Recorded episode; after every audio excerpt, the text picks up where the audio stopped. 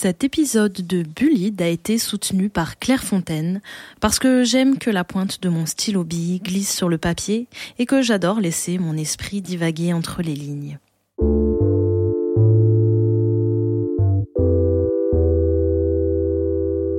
Bullied, le podcast sur le harcèlement scolaire qui redéfinit les marges. Être rock'n'roll et faire du skate, c'est ce qu'on va faire avec Anthony, dans le passé avec son groupe de skate d'adolescents où il harcelait un de ses amis qui ne connaît pas au code. Dans cet entretien, il analyse avec du recul ce comportement qu'il avait et au cours de la conversation, on découvre finalement qu'un collégien l'a emmerdé aussi quelque temps. Une fois, une petite fois. Est-ce du harcèlement ou un rite de passage qui banalise la violence physique chez les hommes?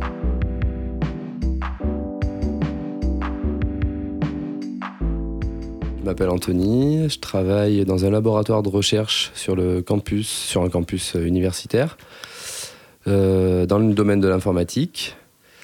Euh, j'ai 32 ans et puis euh, ça fait bientôt 5 ans que je travaille, un peu plus, même 6 ans que je travaille dans le milieu de la recherche. Est-ce que tu pourrais, pour commencer, attaquons dans le vif, me donner ta définition du harcèlement scolaire?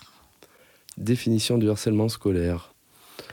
Eh bien, c'est, je dirais que, enfin, pour moi, dans le harcèlement, il y a quelque chose euh, qui est de l'ordre de, enfin, qui, est institutionnalisé ou à minima qui est euh, perpétué par un groupe de personnes. C'est pas du 1 à 1. Enfin, disons que pour un épisode de harcèlement, ça va être de une personne vers une personne, mais euh, je sais pas, pour moi, le harcèlement, ça veut dire que forcément, il y a plusieurs personnes qui ont un comportement un petit peu similaire et, délétère pour une autre personne. Voilà, et dans un milieu scolaire. C'est pour ça que, enfin, c'est ce que je vois dans scolaire. Est-ce qu'il y aura un autre rapport avec l'institution? Je sais pas, je vois pas trop, non. Et euh, pourquoi est-ce que tu es venu témoigner aujourd'hui dans Bolide? Euh, Je suis venu témoigner parce que euh, quand j'étais au collège, on était un groupe de, je sais pas, d'une dizaine de copains et dans la bande, eh ben, il y avait euh, en fait quelqu'un qui était plutôt bouc émissaire, je pense, avec le recul. C'est-à-dire qu'à l'époque, euh, ça nous faisait rigoler. Et puis, euh, vu que lui continue d'être dans la bande, on devait se dire que finalement, ça lui allait cette, cette posture, en fait. Mais avec le recul, quand je regarde maintenant de la hauteur de mes, de mes 32 ans, eh ben, je me dis que cette posture, elle n'était pas cool du tout, que j'aurais déjà pas du tout aimé être à sa place parce qu'il me semble que le principe euh, d'universalisme c'est un, truc pas mal quoi. Donc si j'aime pas être euh, enfin si j'aurais pas aimé euh, subir ce qu'on lui a fait subir c'est qu'a priori bah, c'était un peu un peu naze. Voilà. Mais ce, cet ami-là, donc vu qu'il faisait partie de la bande, qu'est-ce qu'il avait comme particularité qui faisait que c'était le bouc émissaire? Eh ben ça, quelle particularité il avait euh, qui faisait de lui un bouc émissaire? Ça, c'est la question que je me suis un peu posée euh, avant l'émission. Mais en fait, j'avoue que je sais pas trop, je ne saurais pas trop déterminer pourquoi c'est devenu lui. Euh, je sais pas qu'est-ce qui faisait qu'il avait cette posture-là. Euh, je, franchement, je sais pas. Je pense à des trucs très bêtes comme euh, ben, euh, je sais pas, physiquement, il était peut-être euh, loin de la norme du beau ou quelque chose comme ça. Donc déjà, il partait avec ce handicap-là très stupide et basique, quoi. je sais pas, il, comment dire, il n'avait pas une position de dominant, mais pour des raisons que si je devais creuser plus, je saurais pas trop identifier en fait. Il était peut-être moins fort que les autres en skate. Ouais, bah tu, je crois que tu soulèves un, point qui est juste, parce qu'effectivement, j'ai peut-être pas vu ça, mais effectivement, dans la pratique du skate, il était pas bon. Alors peut-être que du coup, que, vu que nous, c'était une valeur qui nous rassemblait, peut-être que du coup, ça, a, ça a contribué à, son, à sa posture. Euh, après, oui, c'est sûr que dans le skate, il y a, bah, de toute façon, c'est essentiellement masculin comme milieu. Moi, je continue à le pratiquer et je vois que ça s'ouvre quand même de plus en plus euh, aux filles, mais euh, ça reste quand même euh, très largement masculin. Et oui, il y a la question, comme dans les sports, de la performance, de la comparaison à l'autre. qui, est, qui est clairement très présente. Alors, je nuance quand même dans le skate parce qu'il me semble qu'à la différence d'autres sports, il y a quand même un côté un petit peu artistique que je revendique et que je trouve sympa. Mais c'est vrai qu'il y a quand même ce truc viriliste dans le milieu du skate. Après, euh, il y a des guéguerres entre les skateurs et le roller. Et lui, il avait fait du roller passé un temps. Alors, est-ce que ça aussi, ça, avait, ça a joué? Peut-être. Qu'est-ce qui faisait que, du coup, il était pote avec vous alors? Eh ben, il y avait quelque chose d'assez simple. C'est qu'il habitait euh, très près de chez moi, en fait, et de notre groupe de copains. En fait, à l'époque, notre groupe de copains, mais il était fédéré autour d'une activité, euh, le skateboard. Et, et, en fait, donc, il faisait du skate avec nous. Euh, et, il habitait, je sais pas, à un kilomètre, euh, un kilomètre de chez moi. Donc en fait, on se voyait en dehors de, de, l'environnement scolaire. Et euh, mais moi, je l'ai toujours considéré comme un ami et j'avais l'impression dans ma tête que c'était réciproque. Et je pense que ça l'était d'une certaine manière. Je pense que le harcèlement, il peut se faire dans le, cercle d'amis. Mais, mais voilà, avec le recul, en fait, en fait ce qui s'est passé, ce qui m'a fait cogiter à cette histoire, c'est que euh, après l'avoir perdu de vue pendant quelque chose comme, euh, je sais pas, 5 ans, 10 ans après le, lycée, en fait, même le collège, parce que je crois qu'il n'était pas au lycée avec nous. Je l'ai revu, en fait, un jour euh, dans les rues de Grenoble. Et, et en fait, quand je repensais à lui, la première chose qui me venait à l'esprit, c'était cette espèce de, de honte. Ou, enfin, en tout cas, j'étais pas bien vis-à-vis de cette histoire et ça me, gênait terriblement, en fait, alors que j'y avais pas réfléchi plus que ça. Et en fait, quand je l'ai croisé dans un bar un soir, il, euh, est revenu là-dessus en, validant justement en fait mes, euh, comment dire ma réflexion, c'est-à-dire que en gros il m'a dit, euh, enfin on a parlé comme des comme des amis qui parlent du bon vieux temps, mais quand même il m'a dit vous m'en avez fait voir et franchement c'était pas cool quoi. Donc donc voilà, ça, ça a contribué au fait que, que je me dise que ouais, la posture, elle était, c'est clair qu'elle n'était pas bonne. Quoi.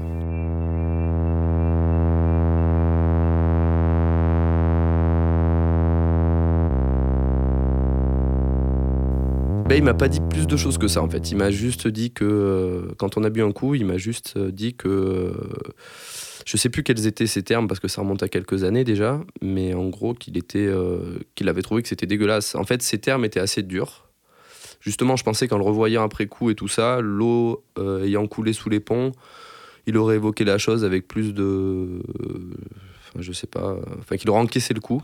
Et en fait, on sentait clairement qu'il l'avait pas du tout encaissé, quoi. Et et voilà. Mais après, on n'en a pas discuté plus que ça parce que je pense que c'est un sujet qui m'a mis mal à l'aise sur le coup. J'avais bien conscience de ça, mais je savais pas comment le gérer. Du coup, euh, du coup, j'ai accusé le coup. J'étais d'accord avec lui, hein, mais euh, on n'a pas discuté plus que ça. En fait, il n'y a pas eu de, a pas eu de clash. Il y a même pas eu de, enfin, il n'y a jamais eu de rupture violente. Même, je pense, enfin, dans mon souvenir, je me rappelle pas qu'il nous ait plus parlé pendant plusieurs jours ou qu'il y a eu, euh, il n'y a pas eu de rupture en fait. C'était un c'était une forme de harcèlement un peu insidieuse, tous les jours des petites remarques, des moqueries. Euh, je sais pas si c'en est venu aux mains, je pense pas. Ça m'étonnerait pas qu'on lui mettait des petites euh, pichenettes derrière les oreilles en hiver quand il faisait bien froid. Mais ça, ça s'arrêtait là, c'est déjà pas mal en fait. Mais euh, c'était de cet ordre-là, ouais, c'était des petites choses quotidiennes en fait, qui, enfin voilà, qui doivent pas être marrantes à subir quoi. Mais il n'y a pas eu de rupture à proprement parler quoi vous le faisiez pas entre vous autres? Hmm. Alors il y avait cette tendance entre nous. Euh, c'est vrai que ça, je l'ai remarqué aussi après, euh, en passant de l'autre côté, quand j'ai fait de l'animation et que je me suis rendu compte, en fait, euh, en fait j'ai fait un séjour où j'encadrais des, des, adolescents de, entre 16 et 18 ans pour un stage de ski. Et dans le minibus qui nous menait dans une station de ski, en fait, je me rendais compte que ils pouvaient pas dialoguer sans s'insulter et qu'il n'y avait aucune phrase qui était prononcée sans insulte. Et ça, ça m'a fait regarder aussi notre comportement quand on était au, collège, lycée, qui, en fait, c'était un peu de, du même ordre. Et c'est vrai que on, enfin, on s'insultait perpétuellement, quoi. Et en fait, euh, puis en fait, je comprends même pas trop parce que on se dit que quand on est autant dans l'insulte perpétuellement, bah du coup, en fait, euh, la moyenne, elle est dans l'insulte. Enfin, je sais pas comment dire. Si tu dis jamais d'insulte et que d'un coup tu dis une insulte, bah du coup tu, tu, produis un certain effet. Si tout le temps tu parles en, insulte, bah du coup euh, ça perd de son intérêt quoi. Mais genre comment? Ah bah, je sais pas, c'était. Vas-y, mais donne-moi ça si on te nique ta mère. ah non, mais tu crois quoi? Enfin, enfin, je sais pas, genre, je peux pas trop faire le discours, mais c'était que des insultes d'une violence inouïe. Enfin, moi, j'avais. Il me semblait pas avoir vécu ça. Et en fait, après, en réfléchissant, je me dis, bah ouais, on était un peu, dans ce délire-là quand on était au collège-lycée aussi. Mais bon, en tout cas, euh, je me suis retrouvé dans leur comportement et c'est vrai qu'à cette époque-là, euh, on était, euh, on était ouais dans dans, le virilisme, à s'insulter, à jamais avoir un, mot gentil. Enfin, moi maintenant, je connais des gens qui se font des accolades pour se dire bonjour entre copains. J'ai même, enfin moi-même maintenant je fais la bise de plus en plus. C'était des comportements qui étaient complètement, à mon avis, proscrits à cette époque-là. Alors est-ce que c'était à cause de notre âge ou est-ce que c'était l'époque qui voulait ça? Peut-être un peu des deux, je sais pas quoi. Mais c'est sûr que nos comportements étaient. Euh, on n'était pas tendres les uns avec les autres, mais bon, il y avait quand même une différence avec cette personne-là où où il se prenait beaucoup plus de brimades que les autres, quoi, c'est sûr. Il n'y avait pas de réciprocité en fait, c'est ça le truc.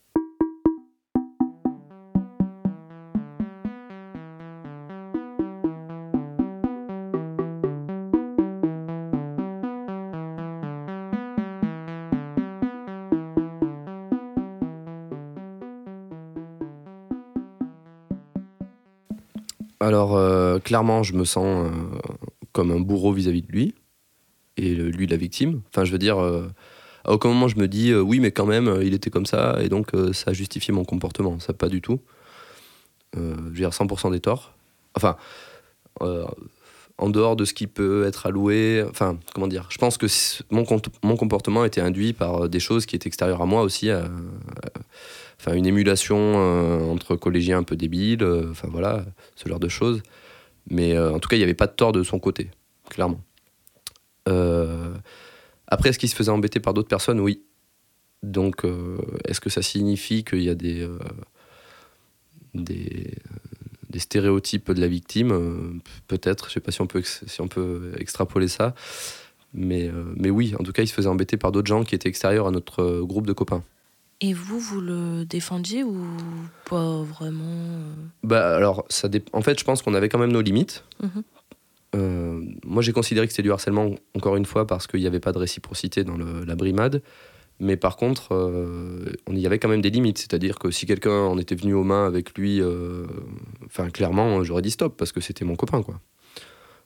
par contre, du moment que ça dépassait pas les limites et que les gens lui l'embêtaient autant que, enfin pas plus que nous l'embêtions, du coup, il n'y avait pas de problème là. Même on en rigolait en fait. Et je pense que ça aurait pu être un motif d'ailleurs de. Enfin, une justification pour l'adhésion d'un tiers à notre groupe de copains. Euh. Tu vois, je veux dire, euh, si tu vois quelqu'un qui, embête, euh, qui embêtait cette personne-là, bah, du coup, ça nous aurait fait marrer et peut-être qu'il aurait intégré plus facilement notre groupe de potes, tu vois. Tu vois, peut-être que c'est une incitation à, à, embêter une personne pour que tu puisses adhérer à un certain groupe, quoi. Pour que tout le monde participe au harcèlement, pour pouvoir pour tenir un peu de légitimité en fait. Du collège, je sais pas parce que euh, c'était quand même pas à ce point. Hein. C'est-à-dire que c'était pas le bouc émissaire du collège.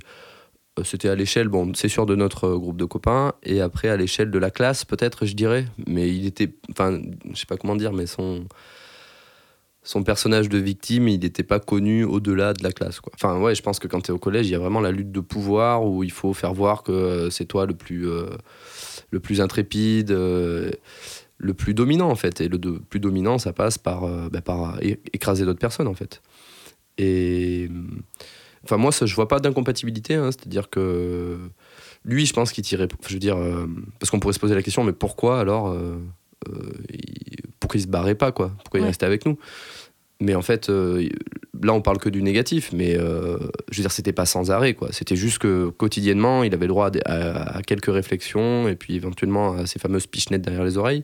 Mais en dehors de ça, euh, on passait des moments où on se marrait, où on partageait des, valeurs communes, où on. Euh, enfin, je veux dire, il, était.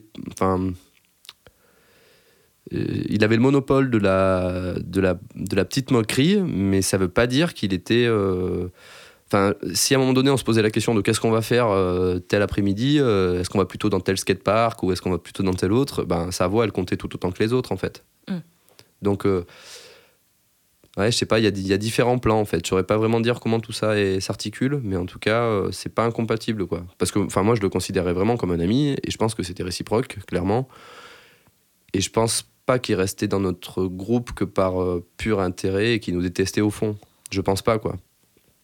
Je pense pas parce que là, quand on rediscute, euh, même maintenant, enfin, il y a le fond, fond d'amitié qu'on sent quoi. Simplement, il a ça en travers de la gorge et c'est resté. Ça m'a surpris, mais c'est toujours là. Et je pense qu'il y a des bonnes raisons. Parce que moi, même si je le regarde maintenant avec, euh, avec le recul et que j'arrive à voir que c'est du harcèlement et, à réfléchir là-dessus, euh, c'est pas la même chose que de le vivre dans tous les cas. Donc euh, je pense que c'est puissance 1000 le l'effet que ça a produit sur lui quoi en fait. Donc c'est normal qu'il l'ait toujours en travers de la gorge aujourd'hui quoi. Moi ça m'a surpris mais en fait en fait je pense que c'est super légitime quoi. Enfin, il euh, y a un truc que je me demande en fait en même temps que je parle, c'est si je me suis excusé auprès de lui quand il a dit ça. Je me rappelle même pas en fait. Je suis pas convaincu de m'être excusé en fait. Je pense que j'étais tellement mal à l'aise en fait que je. Peut-être c'est de la fierté mal placée aussi. Hein. C'était peut-être ça. Je sais pas trop.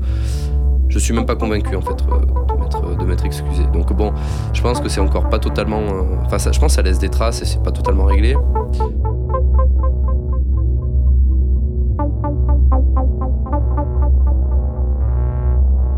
Qu'est-ce que tu penses de l'adage euh, hmm, qui aime bien châtie bien?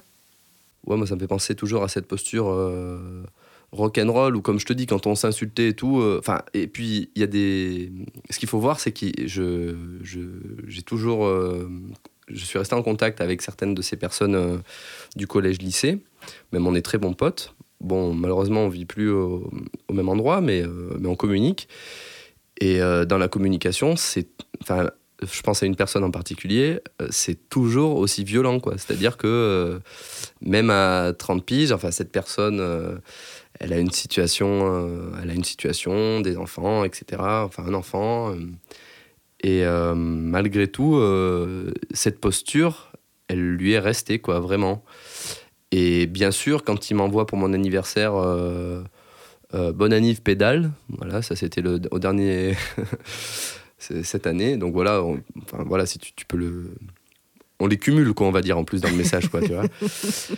Euh, ben, D'une part, ça me fait rire, même si, euh, si je l'analyse politiquement, etc., euh, c'est naze. Mais bon, je peux pas m'empêcher de rire quand je le reçois, et puis je peux pas m'empêcher de prendre ça pour une preuve d'amour, en fait.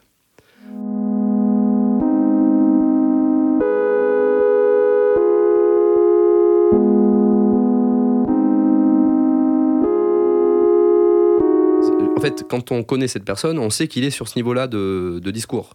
Donc en fait, on n'est pas surpris. C'est sûr que si tu le connais pas, bah, tu vas plutôt prendre euh, ton référentiel de discours moyen, qui est certainement pas de dire ça à quelqu'un. Donc là, ça va être choquant. Mais vu que moi je le connais, euh, je sais que ça se passe comme ça. Et, et en fait, euh, bah, c'est pas choquant en fait. Enfin, moi, je suis d'accord. Enfin, après, c'est le problème de la réciprocité, c'est-à-dire que si, euh, si tes amis, en fait, euh, elles prenaient mal euh, les surnoms et que tu continuais d'insister là-dessus, bah là, c'est pas cool, quoi. Après, si elles rentrent dans le jeu et que toi aussi tu prends ton petit surnom, bah pourquoi pas, quoi. Et ça t'a jamais froissé auparavant son bah lui, ça, ça, en venait aux mains à des moments, donc des fois c'était relou, tu vois, genre, euh, enfin voilà, il y avait vraiment ce côté coq où, euh, ah ben ouais, maintenant on en est presque à, se battre, tu vois. Bon, c'est jamais allé trop là-dedans, mais euh, ouais, quand, c'était, quand ça en venait à des... Enfin ouais, j'avais certains seuils que j'avais pas envie de dépasser, je pense. Et du coup, ça a pu me gêner pour ces questions-là, quoi. Et tu lui as dit?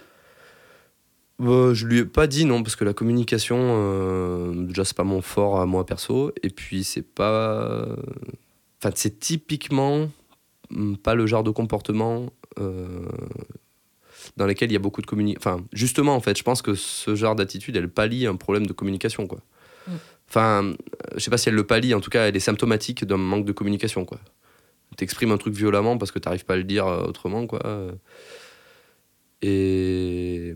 Mais non, ouais, j'ai jamais verbalisé quoi que ce soit comme ça avec lui. Euh. Et puis, en fait, ce serait marquer la défaite, en fait.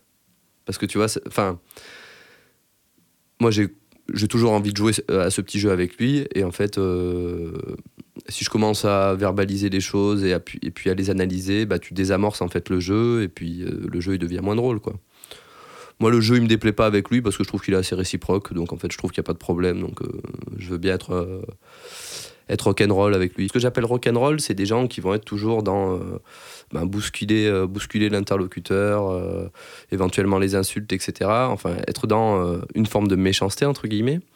Mais finalement, vu que c'est tout le temps, en fait, le. Enfin, je sais pas comment dire quand on veut exprimer quelque chose, en fait, euh, il y a une, un écart en fait entre la moyenne de ce qu'on dit et puis euh, là ce qu'on dit à ce moment-là quand on veut faire réagir la personne.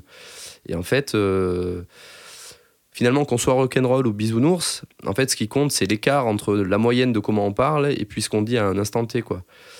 Et en fait, euh, j'ai eu toute une période où j'ai un peu rejeté cette attitude rock'n'roll, où je me suis dit, euh, à quoi bon en fait voir tout en noir et parler mal aux gens, ça sert à rien.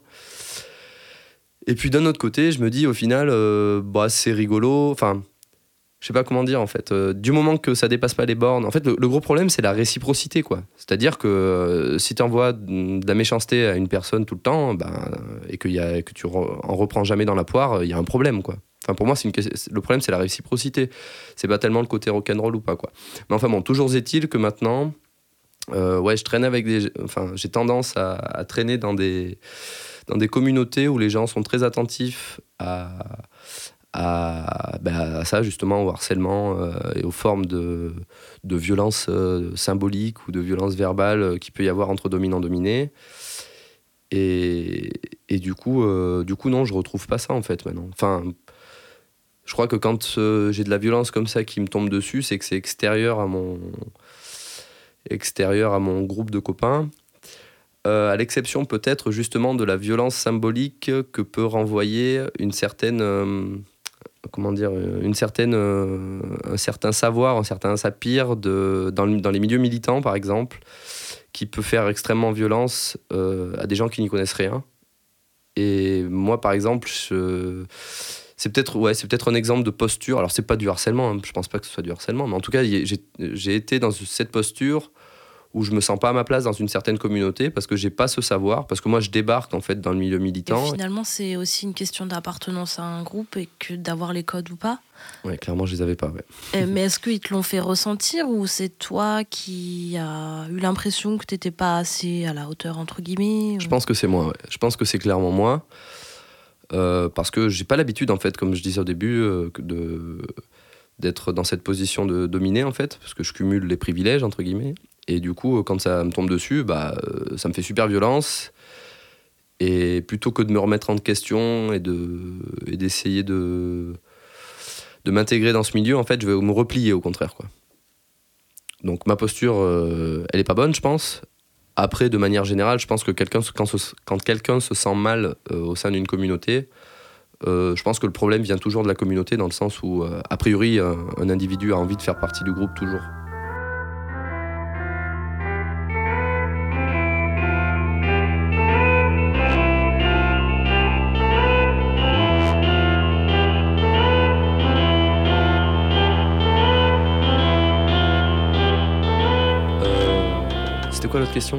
Ah oui, qu'est-ce que je conseillerais à une personne qui est euh, dans cette posture?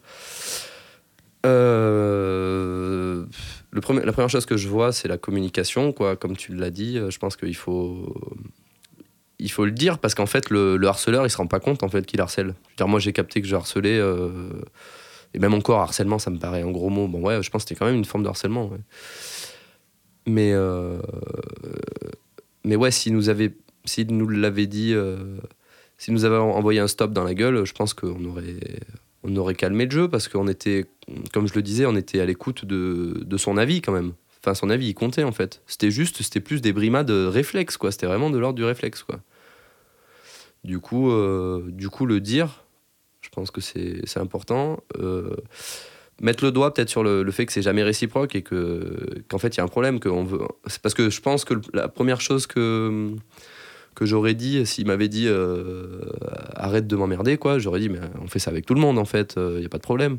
Donc je pense que s'il mettait le doigt sur le fait que bah en fait non en fait euh, c'est lui qui ramasse tout le temps et que c'est pas réciproque et que du coup ça rend le truc pas drôle c'est pas lui qui a pas envie d'être rock'n'roll c'est juste que c'est toujours dans sa gueule que ça va quoi. Je pense que pointer ça peut-être c'est ça pourrait permettre de désamorcer un peu le truc mais enfin ça, ça fait ça me je veux dire, bien sûr, je suis responsable. Si il y avait le tribunal du harcèlement, je veux dire, je serais responsable à, à 200%. Mais ce que je veux dire, c'est que je suis pas la, je suis pas la cause première du truc, en fait. Mm. C'est ça que je veux dire. Je suis responsable d'un point de vue moral, euh, mais pas de, euh, ouais, pas d'un point de vue de la, de la, de la création du, du, phénomène, en fait. Comme tu l'as dit, ouais, je sais même pas comment il est créé le phénomène, en fait. Mais euh, c'est sûr que le gros du truc, à mon avis, c'est l'émulation. Euh, l'émulation, puis la, la désignation d'un ennemi commun, ça, ça fédère beaucoup, quoi comme on le voit à des échelles plus grosses euh, en politique, quoi, que d'avoir euh, quelqu'un qu'on peut désigner comme un ennemi commun, bah, ça permet de rassembler, quoi. Donc je pense qu'il y a quelque chose qui est de, de cet ordre-là, quoi. Et toi, tu as déjà eu peur euh, d'être euh, désigné comme l'ennemi ou comme le, le dominé à des moments de ta vie? Euh... je... Non, je crois pas trop. Franchement, euh, c'est pour ça que ça m'a intrigué ce truc-là, c'est parce que je, je, connais pas en fait cette posture. Et du coup, euh... non, franchement, je j'ai pas de souvenir, ou alors peut-être que je les refoule, mais il euh, n'y a rien qui me vient où je me suis dit euh, vraiment, euh, je prends cher quoi. Enfin, il me semble qu'à chaque fois que j'ai y a eu du conflit et que ça devenait euh, répété, parce que ça a dû arriver au collège, c'est quand même un lieu où il y avait, enfin moi j'étais dans un collège où il y avait quand même pas mal de violence quoi qui était pas mal, enfin qui était mal coté, euh, qui était très mal coté quoi d'un point de vue de, des violences.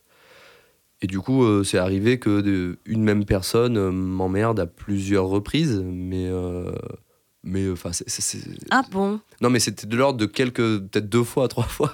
Il m'a fait quoi? Je, je sais plus trop qu'est-ce qu'il m'a fait je sais que la fin du harcèlement ça a été quand je faisais la queue pour aller manger au self qui m'a mis une claque euh, par derrière. Et donc, euh, je suis allé vers lui, je lui ai remis la sienne, et puis après, je suis allé manger. et puis, euh, je crois qu'après, quand je suis sorti du self, il m'attendait à la sortie, on s'est battu, et puis euh, on a été convoqué dans le bureau de la principale, et puis ça s'est arrêté là, je crois. Parce que du coup, j'ai répondu. Mais bon, après, est-ce que ça veut dire il faut répondre? Pour éviter le harcèlement, peut-être, je sais pas. je sais pas. Ah bah dans ton cas, en tout cas, ça a marché de pas te laisser faire. Ouais, ouais, ouais, c'est clair. Oui, oui, je pense que en fait le, la personne, et d'ailleurs il a testé plusieurs autres personnes comme ça parmi mes amis. Euh, c'était du moment où on répondait, c'était fini en fait. Mais c'était qui ce mec? Bah, c'était un mec qui habitait pas très loin de chez moi et qui était réputé comme, être, comme un.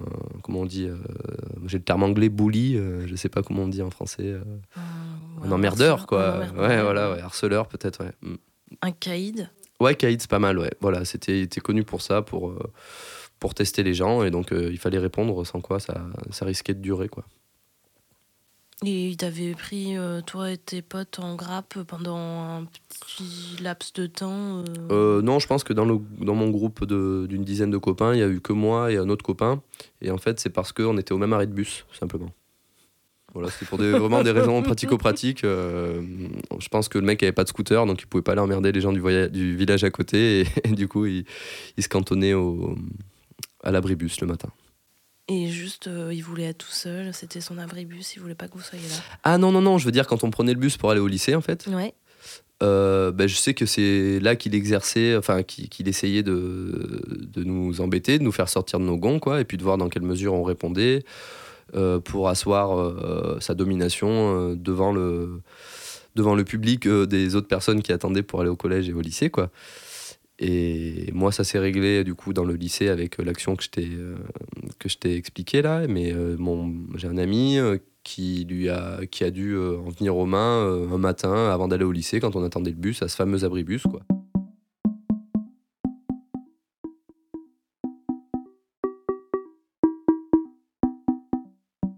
Il y a dans ces histoires de domination, il y a un seuil de ce qui est euh, euh, communément toléré par, euh, par tout le monde, euh, communément admis. Et, et, en fait, le harcèlement, c'est forcément le truc qui est, qui est interdit.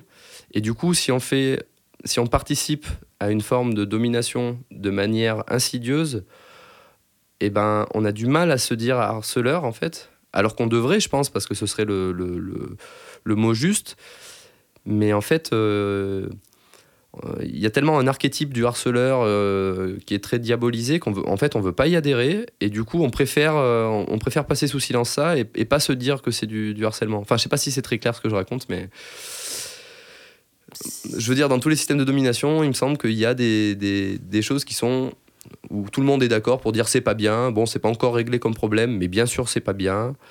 Euh, il faut pas le faire. Mais par contre quand les choses sont plus insidieuses eh ben là on euh, enfin là, il y a une espèce de, flou. Et quand on est dans la position euh, de quelqu'un qui participe de cette domination, mais à une échelle petite, comme euh, ça a été mon cas pour, dans le collège avec cette personne, eh ben, c'est vrai qu'on a du mal à endosser le, mot harceleur. Mais en fait, peut-être qu'il faudrait le prendre à bras le corps et puis dire ça en était, point barre. Et puis on peut avoir un spectre plus large du harcèlement. peut-être que ça nous permet de mieux lire le phénomène du harcèlement, je sais pas même si on est dans une position de domination, en fait, enfin de dominant, euh, on a l'impression d'en tirer profit, mais en fait, euh, si les gens, enfin, comment dire, la, posture de dominant, elle fait que les gens sont malheureux autour de soi. Et en fait, euh, c'est pas agréable de vivre avec des gens qui sont malheureux autour de soi. Donc, en fait, euh, je pense que la, la, position du dominant, elle est enviable par rapport à celle du dominé, mais elle est, enfin, le dominant, il devrait juste se dire, euh, bah, en fait, j'ai plus envie qu'il y ait d'asymétrie entre, entre moi et mon copain, parce que, en fait, euh, je sais pas si les gens autour de nous ils souffrent pas, bah, du coup, on vit mieux nous-mêmes, je pense. Donc, non, mais c'est pour ça aussi que, que ça m'a plu de venir là, c'est pour parce que parce que je pense qu'il y a un truc aussi où, euh, dans, dans, le truc viriliste, euh, il faut, dans le discours, il faut toujours être péremptoire, il faut toujours euh, pas revenir sur ce qu'on a dit. Enfin, c'est montrer faiblesse, en fait, que de revenir sur ce qu'on a dit. Et ça, c'est, enfin, je trouve ça vraiment, vraiment stupide et, puis délétère pour, pour tout le monde, en fait.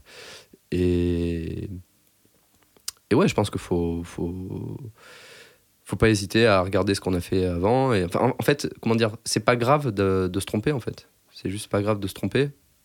Euh, mais il faut apprendre de ses erreurs, quoi, tout, ça, tout simplement. Super. Merci. Merci.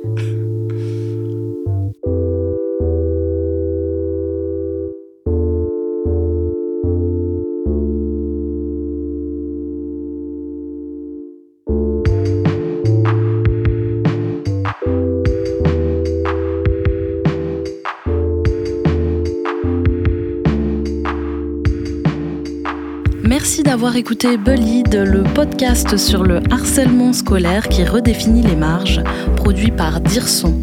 Le mixage et mastering est signé Denis Morin, la bande originale est de Sport Tranquille, extrait de l'album Tunnel sur le label Là-haut dans l'océan. Merci à eux. Et pour nous écrire et réécouter les autres épisodes, rendez-vous sur le site dirson.fr, dire-son.fr ou sur Facebook. Vous pouvez nous laisser des commentaires, ça fait toujours plaisir. Vous pouvez aussi m'écrire sur Instagram sous le blaze queen underscore deux fois Kang, Queen Kang. Et si ça vous a plu, ben, n'hésitez pas à mettre plusieurs étoiles sur Apple Podcast pour nous faire connaître. Ou encore mieux, partagez avec vos amis Bullied pour faire bouger les marges. Merci à vous.